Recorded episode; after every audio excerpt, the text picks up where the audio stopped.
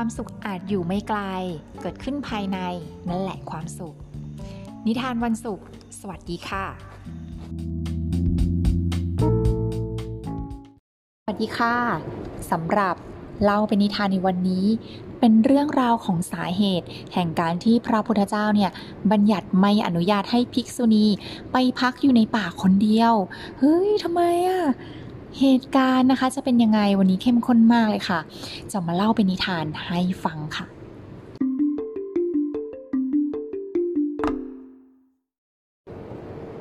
กาลครั้งหนึ่งหญิงสาวผู้มีบุญลูกเศรษฐีเธองามมากๆผิวเธอนะคะก็แบบงามดั่งกลีบโบนเขียวก็เลยมีชื่อว่าอุบลวรรณาเมื่อเธอเริ่มเป็นสาวนะคะก็มีความงามเป็นแบบเรื่องลือบรรดาเศรษฐีมหาเศรษฐีอำมาตย์ทั้งหลายนะคะก็ส่งบรรณาการเนี่ยมาให้เศรษฐีผู้เป็นพ่อของเขาเรียกได้ว่าหัวกระไดไม่แห้งเลยล่ะค่ะเศรษฐีเนี่ยก็ไม่สามารถที่จะเอาใจกับคนที่ส่งบรรณาการมาให้พร้อมๆกันได้ทุกทุกคนนะคะก็เลยออกอุบายให้ลูกสาวของเขานะคะบวชสิ้นเรื่องสิ้นราวไปค่ะนางนะคะก็เป็นเด็กดีค่ะก็เชื่อฟังพ่อก็ไปบวชในสำนักภิกษุณีที่เมืองสาวัตถีค่ะไม่นานนักนางก็ได้รับบุญกวาดที่โบสถ์นะคะตอนค่ำๆก็ได้มองดูดวงไฟเห็นความเกิดความเสื่อมไปของดวงไฟนั้นเพียงเท่านี้เองค่ะก็บรรลุอรหันต์พร้อมกับปฏิสัมภิทาญาณต่างๆกลายเป็นผู้มีฤทธิ์เลยทีเดียวค่ะเอาละค่ะพวกเราเนี่ยจ้องดวงไฟมากี่ดวงแล้วคะบรรลุอะไรบ้างหรือยังนะท่านจาริกไปในที่ต่างๆนะคะจนกลับมาถึงเมืองสาวัตถีอีกครั้งได้อาศัยอยู่ที่พักที่ชาวบ้านนะคะช่วยกันสร้างให้พระเถรีนะคะด้วยความเลื่อมใสในป่าลึกเลยล่ะค่ะวันหนึ่งค่ะพระเถรีเนี่ยก็ไปบิณฑบาตค่ะมีเด็กหนุ่มชื่อนันทะเป็นลูกของลุงของพระเถรีนั่นเองเมื่อได้ข่าวว่าพระเถรีนะคะกลับมาก็เลยไปซ่อนตัวที่ศาลาแล้วก็อยู่ใต้เตียงค่ะพอพระเถรีนะคะกลับมาจากบิณฑบาตนั่งบนเตียงเด็กหนุ่มก็ออกมาจากใต้เตียงแล้วก็ไม่นะจนหนีไปค่ะเมื่อไม่ไกลนะคะแผ่นดินก็แตกแล้วก็แตกเป็นช่องสู่เขาลงใน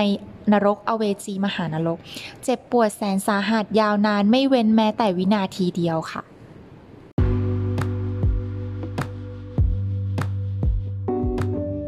ความสุขของเขานะคะ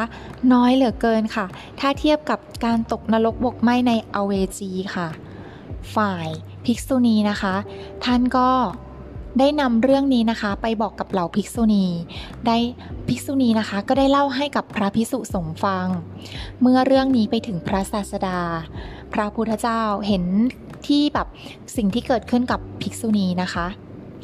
ไม่ว่าจะเกิดคำครหาใดนะคะท่านผู้รู้ในสิ่งทั้งปวงท่านก็ปกป้องแล้วก็แก้คำครหาต่างๆให้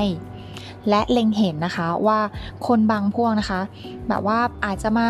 รบกวนภิกษุณีนะคะซึ่งภิกษุณีที่ละจากกองมรดกสละเครือญาติมาบวชในศาสนานี้แล้วก็ก็แบบอาจจะแบบถูกทำอันตรายอะไรอย่างเงี้ยค่ะก็เลยปรึกษากับพระเจ้าประเสนทิโกศลค่ะเพื่อนำเพื่อทำเสนาสนะให้กับภิกษุณีในนครนะคะซึ่งตั้งแต่นั้นมาค่ะพระศาสดาก็ไม่อนุญาตนะคะให้ภิกษุณีเนี่ยพักที่เสนาสนะป่าอีกเลยค่ะเด็กหนุ่มเนี่ยผู้มีความรักเข้าครอบงำนะคะทำอะไรโดยที่ไม่คิดนะคะจนเกิดเรื่องนี้ขึ้นมาค่ะทำให้นึกถึงเรื่องราวที่คล้ายๆกันค่ะแต่เรื่องนี้ค่ะเกิดขึ้นกับพระอานนท์และท่านนะคะก็ไหวตัวทันค่ะถือโอกาสนี้พูดอะไรบางอย่างกับนางโกกีลาให้ให้นางโกกีลาค่ะได้คิดท่านก็พูดประมาณว่าท่านน่ะเป็นราชกุมารที่ออกบวชมาเมื่ออายุสามสิบหกปีอย่าได้คิดว่าไม่เคยผ่านเรื่องรักๆใคร่ๆมาท่านเคยผ่านความรักมาแล้วก็พบว่าเป็นสิ่งที่ทารุณและเป็นสิ่งที่ทำลายความสุขท่านกลัวความรัก ความรักไม่เคยให้ความสมหวังแก่ใครครึ่งยิ่งมีความเสน่หาฉาบทาด้วยแล้ว ยิ่งเป็นพิษต่อจิตใจทำให้ทุรนทุรายไม่รู้จักจบสิ้นความสุขที่เกิดขึ้นจากความรักนั้นเหมือนความสบายที่เกิดจากคนป่วยที่ได้กินของแสลงเมื่อหัวใจถูกลูบไล้ด้วยความรักหัวใจนั้นจะถูกสร้างความหวังขึ้นแต่ทุกครั้งที่ความหวังเกิดขึ้นความผิดหวังก็จะรอเราอยู่ให้มองดูชีวิตอย่างเป็นผู้ช่ำชองมองอย่างคนที่ยืนบนฝั่งมองเกลียวขึ้นในมหาสมุทรเมื่อความรักเกิดขึ้น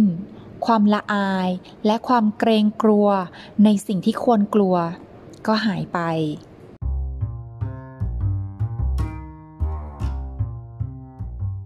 ธรรมดาจะควรจะยอมตายเพราะความละอายแต่แทนที่จะเป็นอย่างนี้ความละอายมักจะตายก่อนเสมอ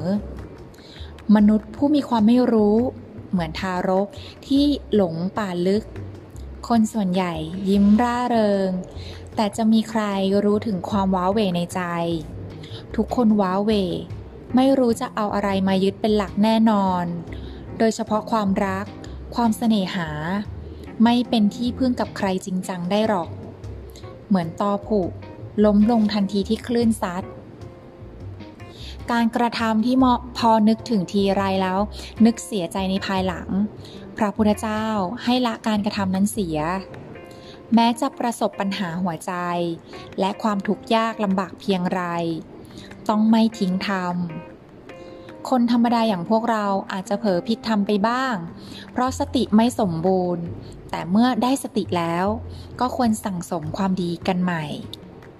ธรรมดาว่าไม้จันทร์แม้จะแห้งก็ไม่ทิ้งกลิ่นหัสดินก้าวลงสู่สงครามก็ไม่ทิ้งลีลาอ้อยแม้เข้าสู่หีบยนต์ก็ไม่ทิ้งรสหวานบัณฑิตแม้ประสบทุกข์ก็ไม่ทิ้งธรรมและท่านนะคะก็จบท้ายด้วยคำว่าพึงสละทุกสิ่งทุกอย่างเพื่อรักษาธรรมเรื่องราวนี้เข้มข้นจังเลยนะคะสามารถเรื่องราวนี้ค่ะก็สามารถที่จะไปฟังนะคะได้ในเรื่องของพระอานนท์พุทธอนุชาค่ะตอนความรักความร้ายคือว่าเนี่ยเรื่องเนี้ยมันเกิดอะไรขึ้นกับท่านนะคะจนทำให้ท่านเนี่ยต้องเทศลงลึกถึงกับขนาดนี้ค่ะในเรื่องของความรัก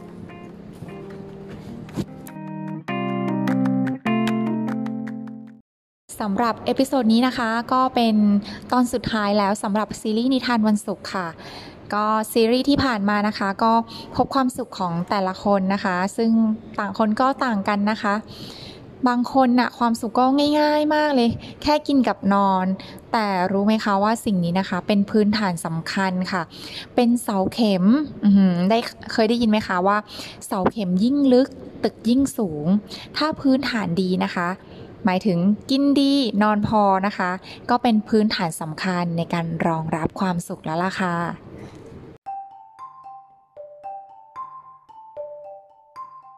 ขอบคุณทุกท่านที่มาแบ่งปันความสุขให้กับรายการของเราดีใจที่ทุกคนมาแต่งแต้มสีสันในรายการบางทีการถามใครสักคนนะคะว่าความสุขคืออะไรนั่นก็เป็นความสุขแล้วล่ะค่ะสำหรับตอนสุดท้ายนี้นะคะก็เป็นความสุขของคนรอบข้างคนสุดท้ายนะคะนั่นก็คือน้องแจนนั่นเองลองฟังดูซิว่าความสุขของน้องแจนคืออะไรน้องแจนนี่เป็นคนที่นั่งสมาธิดีมากๆเลยค่ะเอาเป็นว่าเราไปดูกันค่ะว่าความสุขคืออะไรสำหรับซีรีส์หน้าจะเป็นอะไรนั้นติดตามตอนต่อไปแล้วพบกันในทุกๆวันศุกร์กับเล่าเป็นนิทานขอให้ใช้ชีวิตอย่างปกติสุขแม้วันนั้นจะไม่ใช่วันสุขสวัสดีค่ะ